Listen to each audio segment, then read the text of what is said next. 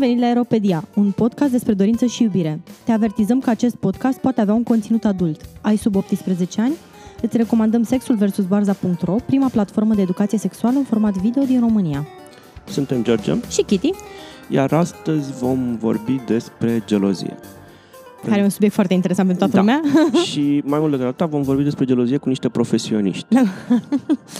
Ce înseamnă profesionist al geloziei? Că au absolvit școala de gelozie? Uh, nu, că sunt tot timpul geloși sau... Ah, am înțeles, ok. Nu. Nu. Uh, suntem la Cluj, la cea de-a doua ediție a uh, Open Poly Day, care e un eveniment al asociației care... Uh, o aso- Cetățeni activi da, pentru relații relații alte- etice. Etice? Etice. Da, etice da. Cineva și-a făcut temele. Mulțumesc. um, și care, uite, pentru a doua oară ține la Cluj un, o zi întreagă de lucrări, workshop-uri și discuții destinate relațiilor etice alternative, în principal relații non-monogame, dar nu numai. Bine, și alea monogame, că și alea trebuie Dar să am fie etice. zis, să- am le, zis să- le iese mai greu lor monogame cu etica, dar... Uh, mai mult decât atât, ocazia care cumva sărbătorim un an de la prima înregistrare a noastră, pe care am făcut-o, evident, acum un an cu uh, Monica, uh, care este una dintre fondatoarele asociației. Mhm. Nu vă speriați, deci, după cum v-am spus, nu o să vă plictisim cu chestii gen workshop-uri și uh, Deși au fost foarte dezbateri. interesante. Da. Au fost foarte interesante, da? Și profităm ales de că ocazie până la că întâlnim aici foarte mulți oameni non-monogami. Am zis să îi întrebăm cum gestionează ei gelozia, cumva în sensul ăsta spunând că sunt profesioniști în măsura în care um, Se poate confruntă. se pot confrunta mai mult decât uh, alți oameni cu acest uh, sentiment. Mhm. Uh, îi avem alături de noi pe Vera, Ana, Coti, um, Kitty. Bogdan. Bine, Kitty și Jordan, nu? Bogdan și Ale. Și o să ne spună cumva am, toți pe rând uh, dacă sunt profesioniști în ale geloziei, dacă au resimțit gelozia, bă, ne- pentru că, m- mă rog, din ce mi s-a povestit mie, cumva asta e prima întrebare care uh, se pune cuiva când uh, spune că e non-monogam. Dar ce faci cu gelozia? Da, cum, cum nu ești gelos? Da, cum, cum, Cum îți te gestion- descurci cu da, cum- gelozia? Cum, te, uh, cum, uh, cum te descurci uh, cu gelozia? Așa, și vom începe, cu evident, cu această întrebare fantastică. Cum vă descurcați cu gelozia? Cine vrea să înceapă? Eu sunt Cati, uh, bine ați venit la noi în Cluj cu o nouă emisiune Aeropedia. Bine v-am găsit, mulțumim Oh, că sunteți super. alături de noi. Ei, îmi place termenul ăsta, profesioniști. Mm. Uh, Suntem la fel de profesioniști ca oricine altcineva, adică trăim și noi gelozii, uh, le simțim pe pielea noastră. Uh, Mă gândeam în drum, venind încoace, că poate ceea ce ne deosebește de alte persoane care nu se implică atât de mult uh, în demersul lor emoțional, în ce anume simt ei sau cum gestionează uh, anumite emoții. Uh, Noi, persoanele care practicăm non-monogamia etică, uh, poate că avem un proces mai profund, uh, poate că încercăm să găsim mai multe răspunsuri sau niște răspunsuri mai clare la ceea ce simțim sau trăim pe pielea noastră și dacă asta ne face profesioniști, da, poate că suntem profesioniști. Uh, Eu cred că toată lumea este geloasă la un moment dat, doar că ne este destul de greu să definim ce anume este gelozia, pentru că eu cred că este un termen umbrelă care ascunde foarte, foarte multe stări, sentimente, emoții, uh, care poate să fie foarte ancestrale, aș vrea să zic, poate originare din copilărie. Uh, Eu cred că de obicei ele se leagă de uh, relația noastră cu uh, persoanele care ne-au crescut și ca, în care noi am investit multă încredere uh, și cumva valurile acestei relații se tot resimt în toate relațiile noastre de după. Uh, Și evident că sub această umbrelă uh, poate să fie foarte multe lucruri. Poate să fie frici, uh, poate să fie invidie, uh, poate să fie anxietate, uh, Poate să fie frustrare. Poate să fie frustrare, deci poate să existe o gamă întreagă de emoții pe care de obicei nu le uh, chestionăm, nu le căutăm. Îi spunem pur și simplu sunt gelos sau geloasă. Gelozie, da. Ca să, te, între, ca să te întrerup puțin, aseară, socializând eu la petrecerea care, pe Facebook, am dat de o memă pe care am pierdut-o și care rezuma, reacția mea a fost, ok, păi poți să citesc mema asta la podcast și nu mai e nevoie să facem uh, podcastul de mâine, pentru că, apropo de termen umbrelă, structura gelozia în trei emo- uh, patru emoții diferite, pe care, evident, le-am uitat și te explica și cum apare lipsa a, nu ai, um, era posesivitate, era invidie, uh, era sentimentul de împlinire pe care poți să nu-l ai și mai era ceva ce m-a scăpat și mor de oftică că nu găsesc toată dimineața am căutat mema aceea. Am zis o, citesc să... pe, o citesc pe aceea și rezolvăm cu O să le podcastul. regăsești probabil uh, printre cuvintele noastre, nu-ți fă griji. Uh, ce mai vreau să adaug? Pentru mine, ce înseamnă gelozia? Uh, evident, pentru toată lumea înseamnă altceva. Pentru mine, undeva se leagă de uh, ideea de loialitate, de încredere. Deci, uh, la mine, gelozia se declanșează în momentul în care sunt trădată uh, într-un contract pe care l-am făcut cu cineva, în care am agreat anumite lucruri care după aceea uh, nu s-au împlinit Ehm, și în acele momente pot să simt, printre altele, și gelozie. Bine, cred că aici aș adăuga la ce zici tu, că mi se pare că e o nuanță importantă, că această trădare poate să fie una care e cumva dovedită sau poate să fie una percepută în experiența mea. Adică da. că sunt anumite chestii care sunt spuse explicit și sunt anumite Așa lucruri este. care țin de Așa așteptările este. noastre. Și, de exemplu, poți resimți foarte puternic această trădare dacă eu am o așteptare care n-a fost clar explicitată din vari motive. Unele chestii le luăm, nu le, nu le analizăm to death, ca să zic așa. Adică le, le, le acceptăm, ok, mă aștept de la partenerul meu, nu știu, să spele vasele dimineața. N-a spălat vasele dimineața, nu am spus chestia asta explicit, dar cumva asta era așteptarea mea, văd că nu se întâmplă și de acolo mă simt trădat. Da, este posibil. În experiența mea mi s-a întâmplat și chestia asta, adică da. să resimt da, gelozie este când o așteptare posibil. care n-a fost clar spusă a fost încălcată. Da, este posibil. În cazul meu, cred că uh, gelozia apare atunci când se merge foarte departe sau când mă simt uh-huh. profund trădată. Uh-huh. Bogdan? Da, salut! Mulțumesc de invitație. Uh, cum fac față geloziei? Da, asta e întrebarea. Uh, uh, Dacă o resimți în primul rând, că poate nu o resimți. Da, bună întrebare. Uh, de resimțit o resimt și asta a fost prima mea îndoială în legătură cu relațiile mele non-monogame, când începusem o relație cu o, o fată și observând că mă simt gelos, așa îi spuneam atunci, încă foloseam termenul umbrelă, asta e de acum câțiva ani, uh, ea a început să mă întrebe, bă, dar ești sigur că ești poli? Adică dacă ești gelos, cum, cum adică tu să ai relații multiple? Cum? Nu. N-ar trebui să ai relații multiple dacă da, ești gelos. exact, exact. Și atunci am avut o perioadă de uh, analiză și mă îndoială. Chiar mă îndoiam, mă, eu nu sunt făcut pentru poli. Adică dacă simt chestia asta, nu. Cel mai probabil voi ăștia poli, pe vremea aia, nu simțiți gelozie. Nu, nu-i pentru mine. Ulterior am stat și am mai citit, am, am mai găsit informații și pe grupul de diversitate în relații și alte uh, site-uri și mi-am dat seama că e ok să simți gelozie și la mine o gestionez cu muncă emoțională, cu deschidere și vulnerabilizare față de persoanele cu care relaționez și le spun, uite, am nevoie de conexiune, de încurajare, de apropiere fizică.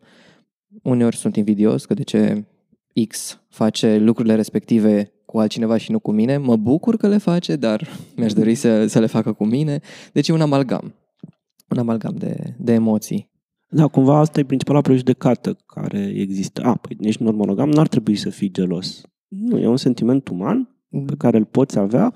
Diferența, cum spunea cumva și Coti, este faptul că lucrezi la chestia asta și îți, îți asumi faptul că îți asumi faptul că poți fi gelos și analizezi, lucrezi și, cum spuneai tu, ceea ce mi se pare un mecanism foarte bun, cauți uh, și ajutorul partenerului în chestia asta. Adică în momentul în care comuni și zici, ok, simt așa, aș avea nevoie de la tine de nu știu, îmbrățișare, de să petrecem o seară împreună, etc., etc. Da, uh, le spun ușor acum pentru că am trecut prin ele de mai multe ori, dar uh, chiar și în momentul de față, uneori, dacă e intens pentru mine, e greu să fac pasul ăla de a merge spre persoana cu care relaționez și să-i spun, uite, de fapt, acum eu mă simt așa. Pentru a crea mediul ăsta ajută foarte mult discuțiile pe, pe timp de pace, să spun așa, când emoțiile sunt pozitive și căutăm să facem protocoale și alt, tot felul de, de dinamici care să paveze drumul spre situațiile astea foarte intense, de emoții negative, să zic așa. Și atunci caut cumva să, să mă apropii de persoana respectivă, să, să-i spun ce simt. Cam așa gestionez eu gelozia. Ana? Da, eu vreau doar să zic că, într-adevăr, stereotipia asta că dacă ești poli, atunci n-ar trebui să te simți gelos. Am simțit-o și eu la început ca și o presiune, ca și o așteptare. Dar mi se pare că, până la urmă, cum ziceam în una dintre polimiturile la care, recente la care am fost, ziceam la un moment dat că nu, cei din cei care au mai multe relații, de fapt, simt același tip și aceeași intensitate de gelozie, doar că diferența care contează până la urmă urmă este că ei au cumva instrumentele pentru a gestiona chestia asta, sau cel puțin, acum depinde pe în ce fază sunt, bineînțeles, dar în mod normal au acces la anumite instrumente pe care le, cu care le pot gestiona. Și faptul că, de exemplu, cum gestionez eu, cum zicea și Bogdan, chestia asta de vulnerabilizare, a recunoaște că ești gelos. Când, când, uh, când nu eram la, la faza asta și simțeam gelozie, atunci aia ieșea de obicei altfel. Mm, aveam tot felul de, de metode de astea pasiv-agresive prin care se manifesta. Deci nici de pe departe n-aș fi recunoscut că sunt geloasă, pentru că aia m-ar fi făcut slabă. Da, te vulnerabilizează. Exact. Și nu vrei să fii slab, că în a fi slab nu este nimic atractiv, nu? Așa că nu prea recunoști chestia asta și acum cumva mă educ în sensul ăsta, în momentul în care îl simt, cumva să zic că îl simt. E foarte interesant că um, e foarte clar acum pentru mine că, de exemplu, când la momentul în care, în mod tradițional, trebuie să mă simt geloasă, e deja, nici nu mai este trecerea aia, ok, ok, asta pare a gelozie, ce-a fi? Nici nu se mai pune întrebarea asta, e foarte clar. La, la mine e frică, frică de abandon. Așa, da, instant intră chestia asta cu frică. Deci eu nici nu mai folosesc cuvântul. Pur și simplu zic că mi frică. De atât. Asta, asta, asta este cuvântul meu pentru gelozie mai nou. Bine, cred că e uh, mai, mai o chestie în care mi se pare că diferă persoanele care au um, nu știu, există non-monogamie versus de persoanele care sunt monogame, în ideea în care de foarte multe ori dinspre monogamie ce am auzit eu este um, cumva o atitudine de incapacitate de schimbare a situației geloase. Sunt o persoană geloasă. Și cumva asta e luat ca un, e o caracteristică fundamentală a ta, nu se poate schimba, nu se poate face nimic legat de chestia asta, pur și simplu ești o persoană geloasă. Și tot timpul am, am analogia asta care cred că i-a ajutat pe destul de mulți. Ok, dar dacă ai fi furios, ai zice, pur și simplu, o persoană furioasă, trebuie să distrug trei apartamente și să dau cu buta de baseball în mașina ta, pentru că pur și simplu sunt o persoană furioasă. Nu, ai zice, ok, eu am, am această emoție, trebuie să o gestionez cumva, trebuie să găsesc niște mecanisme, nu e ok să mă apuc să bat oameni random pe stradă pentru că sunt o persoană furioasă. Adică nu. Și la fel mi se pare că e și cu gelozia. În, în non-monogamie cumva asta înveți, că ok, am, acest, am această emoție, ea există, se manifestă în vari moduri, poate să fie pasiv-agresive, poate să fie chiar agresive, poate să fie, nu știu, prin retragere și așa mai departe. Uh, și trebuie să găsesc niște mecanisme să o manageriez. Și apropo de mecanisme, mai e un aspect foarte interesant în, în non-monogamie, pentru că există multă literatură despre chestia asta și multe tehnici de gestionare, pentru că te confrunți prin, nu știu, natura relațiilor cu acest sentiment și dacă cumva în uh, relațiile monogame e băgat sub preș, nu e sănătos să fii gelos, dacă ești gelos e o problemă în relație, fie la tine, fie la partener, uh, e un sentiment pe care, de care fugim sau care e toxic și care Evident, el poate fi toxic și în relațiile non-monogame, dar depinde de modul în care îl abordezi. E, Dacă- depinde, dacă nu- depinde, pentru că poate să mai fie și un simbol al dragostei. Sau, da, sau, E. sau e, e ok să fii gelos și să-ți dea o palmă că ai venit târziu pentru că așa te iubește. Da, te iubește nu? cu adevărat atunci Da. când faci o criză de isterie că n-ai întârziat un minut și și, jumătate așa- pe ceas. Așa cum există o întreagă literatură legată de consimțământ care a fost generată de BDSM, așa e o întreagă literatură despre gelozie ge- generată de non-monogamie și aici avantajul că se vorbește foarte mult despre și se, ești obligat să îți analizezi, să-ți prelucrezi emoțiile și să stai cu ele și, și Vera? Eu am început să-mi pun multe întrebări în momentul în care uh, nu am simțit gelozie într-o situație în care mi s-a spus că ar trebui să simt gelozie. Și atunci mi-am dat seama că, de fapt, ce simțeam eu era invidie și mi-era foarte clar că este invidie și am stat și am analizat-o și mi-am dat seama că invidia asta îmi arată de fapt ce lucruri aș vrea să îmbunătățesc la mine pe plan personal și respectiv ce lucruri nu funcționează în relația mea și aș vrea să le schimb sau să le îmbunătățesc. Mhm. Și ți- ți-a reușit? E un proces în- în desfășurare? E în momentul ăla după ce ai constatat că e ceva deficitar sau că vrei să îmbunătățești la tine, ai mers mai departe de, în procesul ăsta? Sunt lucruri pe care uh, eram conștientă că pot să le îmbunătățesc și lucruri pe care nu puteam să le Mhm. îmbunătățesc la momentul respectiv sau nu eram pregătită să fac acele schimbări de care era nevoie pentru îmbunătățirea situației. Bine, cred că depinde. Adică mi se pare că tot procesul de, de, men, de gestionarea geloziei e un proces ongoing. Adică cred că și atunci când ai toate tool ai citit toate cărțile, uh, crezi că ai trecut în toate situațiile, oricând poate să mai apară de Da, după da, colț o situație la care nu te așteptai și like, uh, credeam că am trecut peste asta, dar iată că nu. Ale, Um, ca să construiesc peste ce ziceați voi, um, rezonez, rezonez cam cu tot ce s-a zis. Mă gândeam și reflectam cumva uh, la cum stă treaba asta cu gelozia pentru mine. Um, eu nu cred că am folosit vreodată termenul în comunicarea cu altcineva comunicând-o la modul ăsta de sunt geloasă. Uh, cum zicea și Coti, e un, e un termen umbrelă și cumva așa l-am perceput uh, din totdeauna. L-am, l-am deconstruit practic în uh, componente și la mine cel mai des e vorba de insecurități care se activează în funcție de o acțiune al cuiva sau uh, ce-mi imaginez eu că se întâmplă uh, poate fi real sau mai puțin real. Uh, și atunci comunicam exact ceea ce era. Mi se pare că mie, dacă mi-ar spune cineva o pe, că e geloasă pe ceva, N-ai îmi dau înțelege. seama că nu, nu-mi N-ai comunică înțe- Mhm. absolut nimic. Nu știu ce să înțeleg. Uh, și în procesul de înțelegere a partenerului și plecând de la premisa că vrei să înțelegi stările emoționale ale partenerului, mi se pare că v- și îmi doresc să vin cumva în ajutorul celuilalt de a l ajuta să mă înțeleagă și să găsim o, o rezolvare sau un plan ca să uh, nu mai simt o stare neplăcută, să zicem. Uh, pe lângă asta, în momentul actual, uh, mi-am dat seama că am ajuns să fiu foarte recunoscătoare pentru stările astea.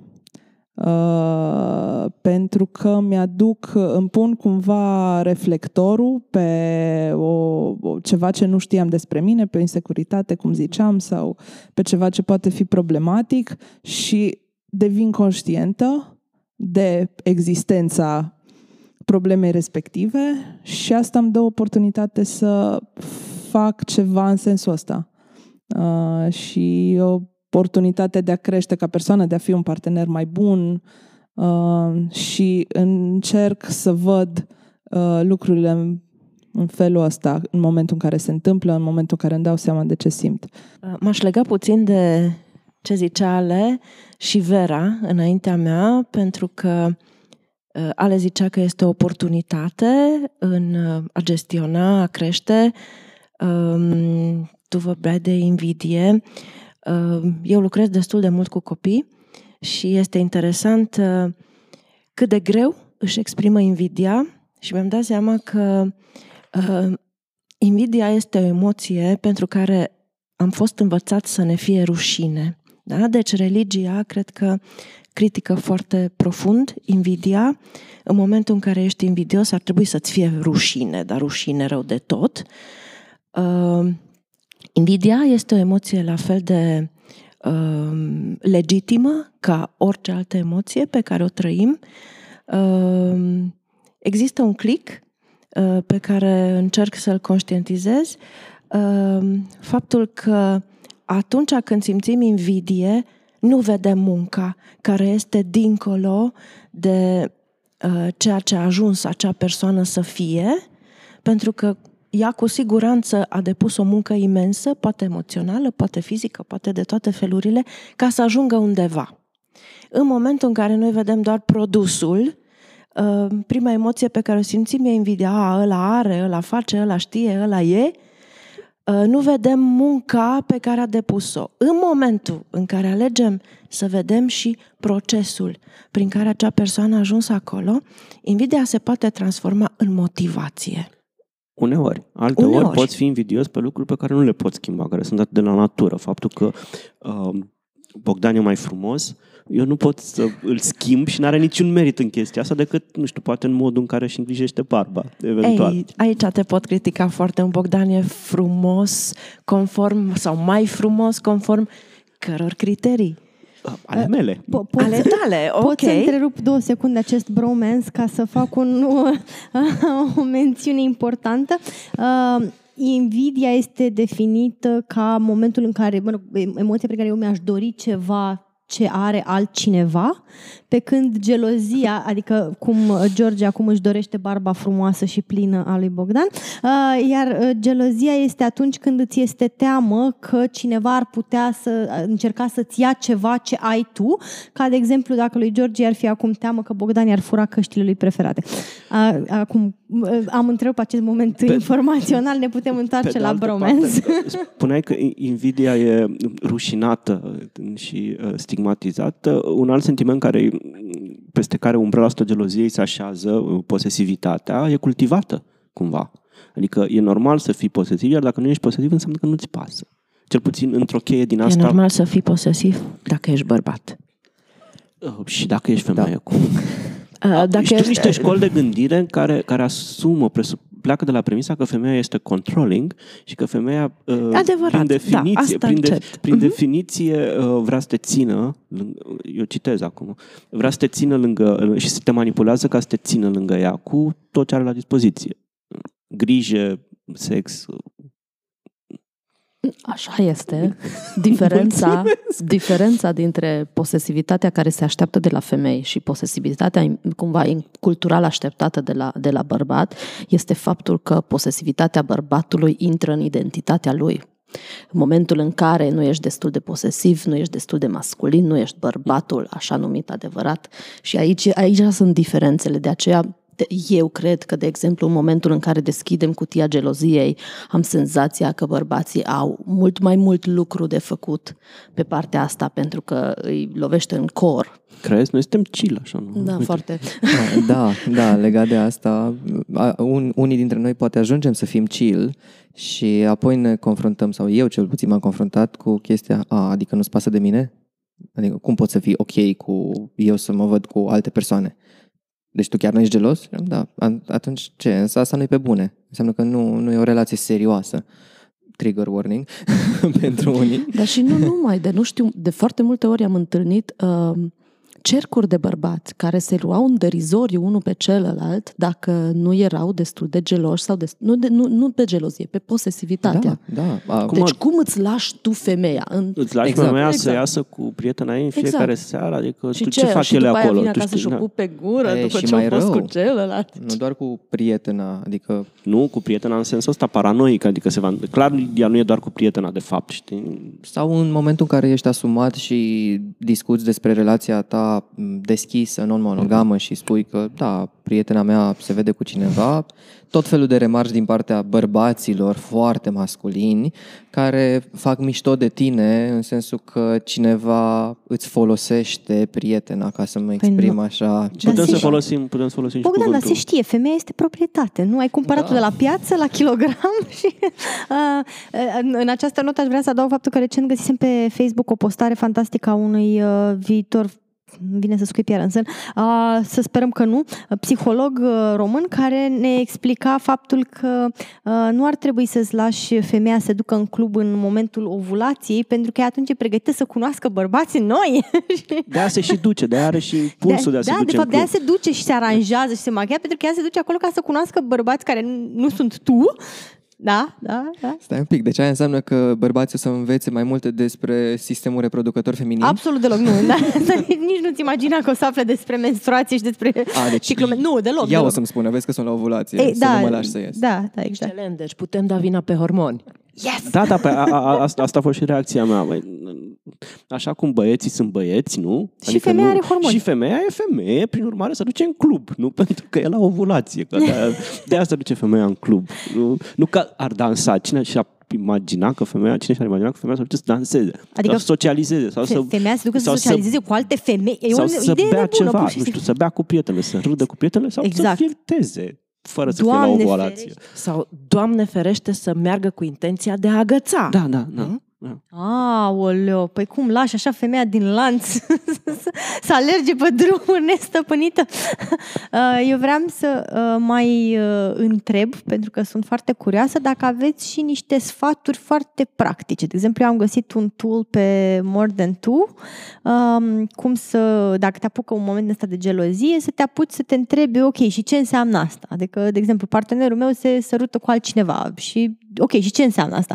Păi înseamnă că persoana respectivă va se săruta mult mai bine decât mine, drept pentru care partenerul meu nu va dori să mă mai sărute decât pe persoana asta. Ok, și ce înseamnă asta? Păi înseamnă că partenerul meu va, mă va părăsi și eu o să rămân singur. Ok, și ce înseamnă asta? Și înseamnă că o să mor singur cu 20 de pisici. Și îți dai...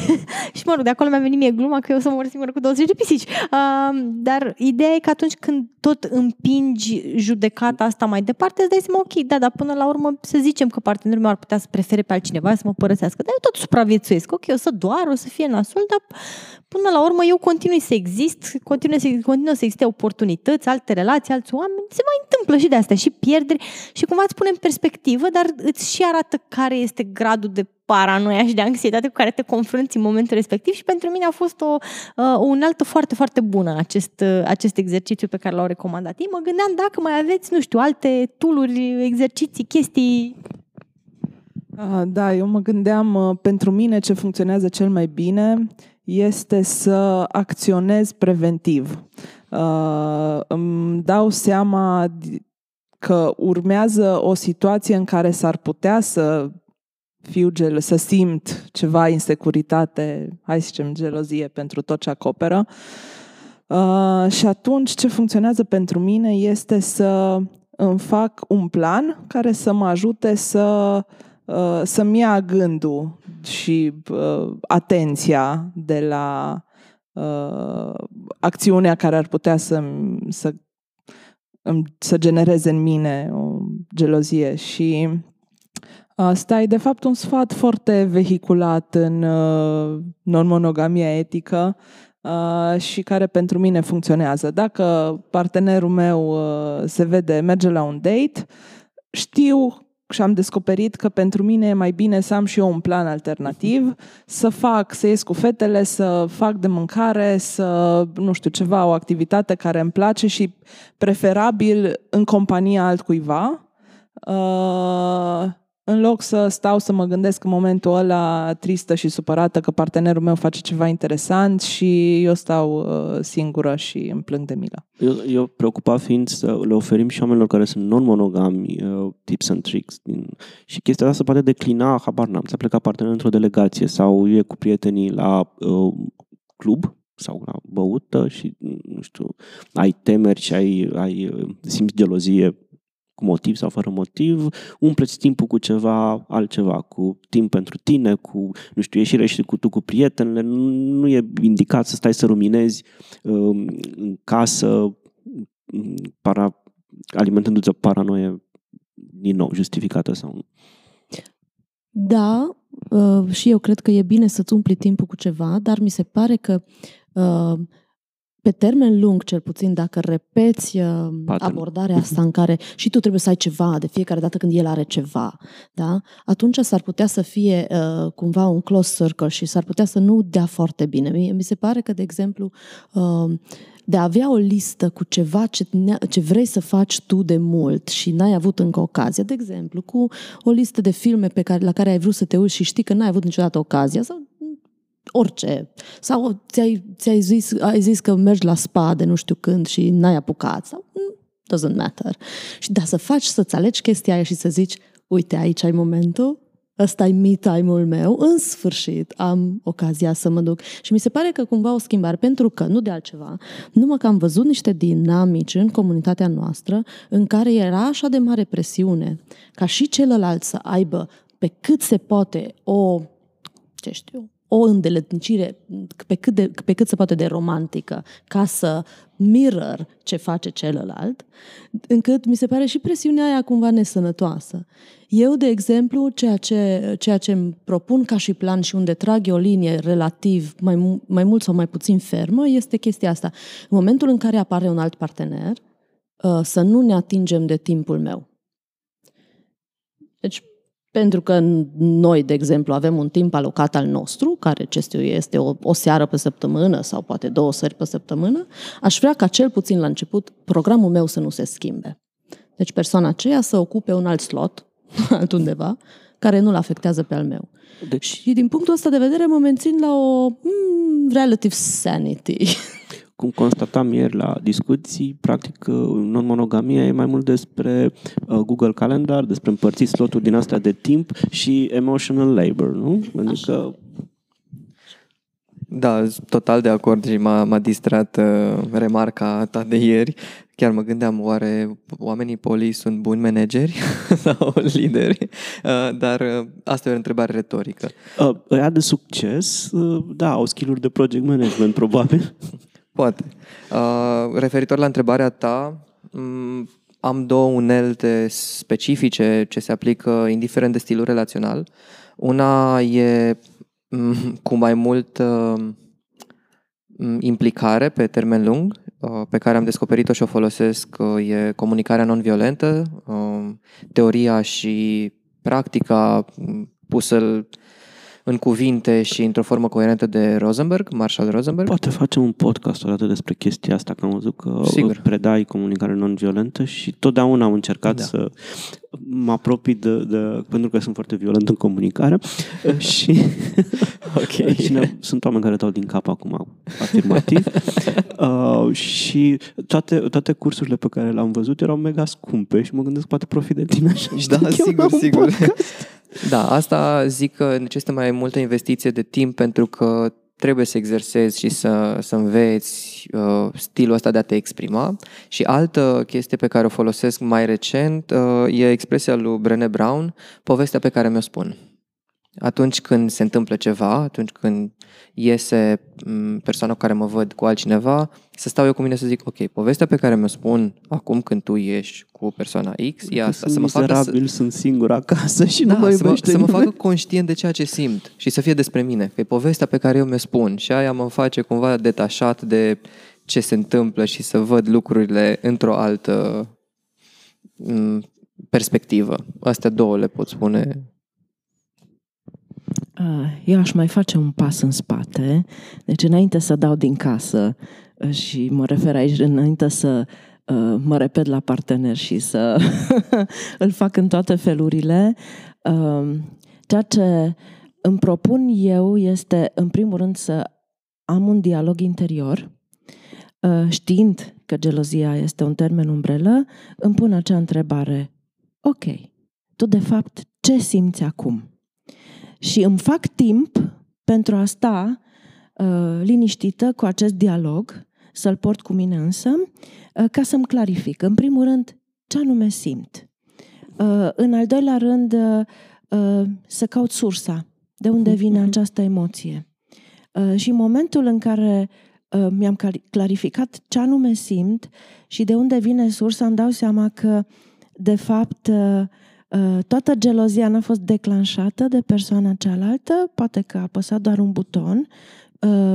Emoția mea o declanșez singură și depinde de mine cum o gestionez. Deci pasul următor este ce fac cu această emoție identificată, a cărei sursă poate am reușit să o identific sau nu, de obicei încerc, normal, îmi dau silința uh, și caut să găsesc unelte pentru a gestiona aceste emoții. Da, cred că introspecția e esențială în momentul Așa ăsta este. și acel mecanism de gestionare a emoției atunci când se întâmplă, acela să-mi umplu timpul și așa, pe termen lung poate să fie și o formă de evitare. Și uh, overall, dacă tot simți și simți gelozie, idealul este să fii în acest proces de introspecție, pentru că gelozia nu e un lucru fundamental rău sau prin natura Așa este. uh, ei rea, ceva de care să te ferești sau ceva pe care căruia să-i pui capac și să-l ții în strună, ci poate să spună, să-ți dea niște indicii foarte clare, fie despre tine, fie despre starea relației.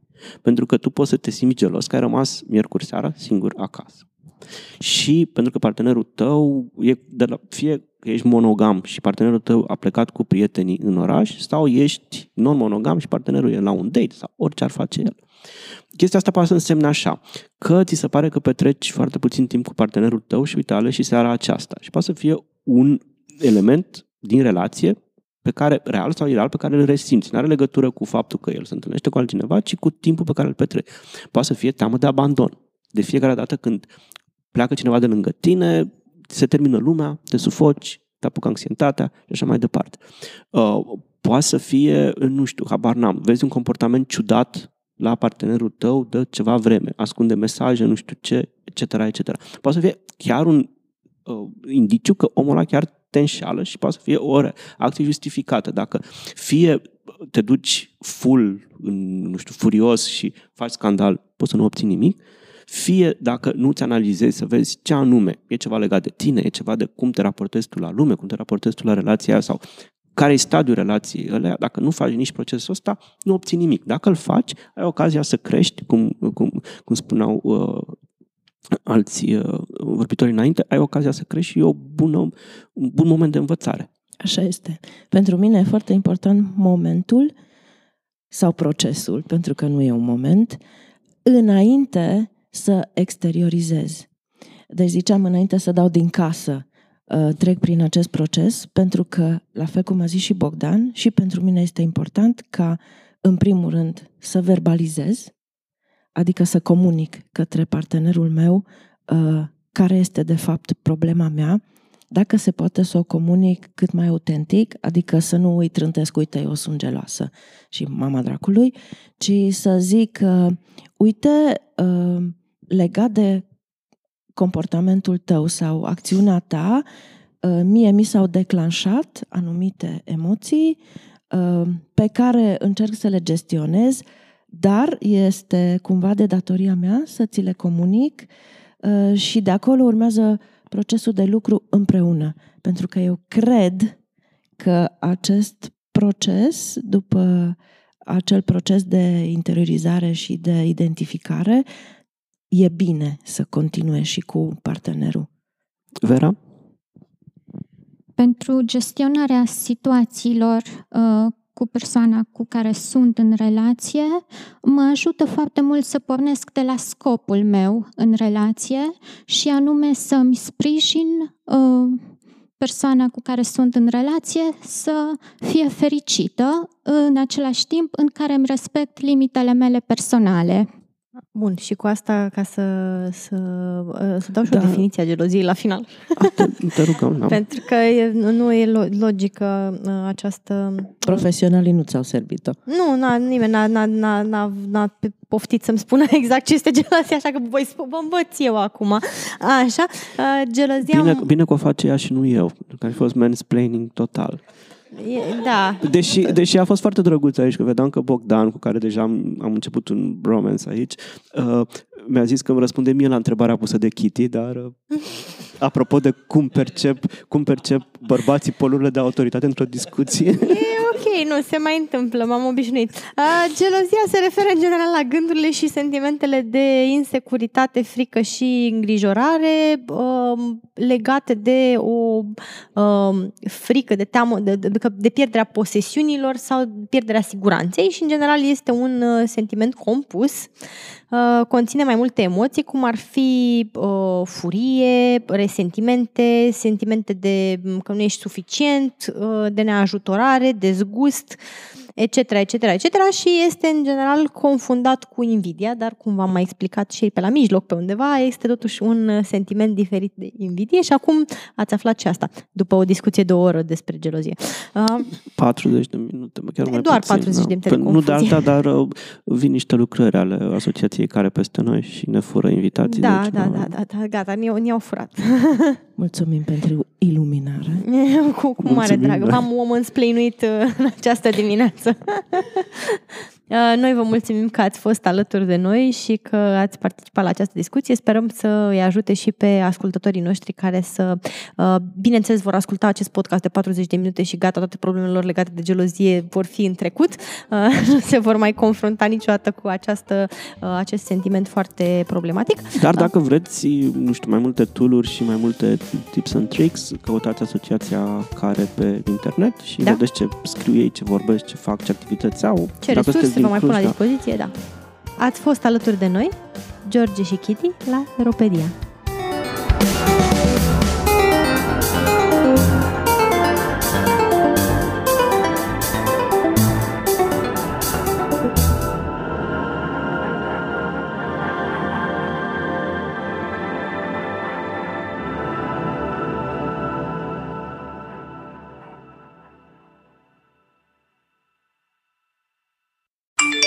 Sute de mii de români ascultă un podcast. Află cum poți susține conținutul de calitate pe care îl asculti acum și cum poți lucra simplu și rapid cu zeci de alți podcasteri valoroși. Descoperă un mediu de comunicare complet nou la adresa thinkdigital.net slash podcast. Join the podcasting revolution!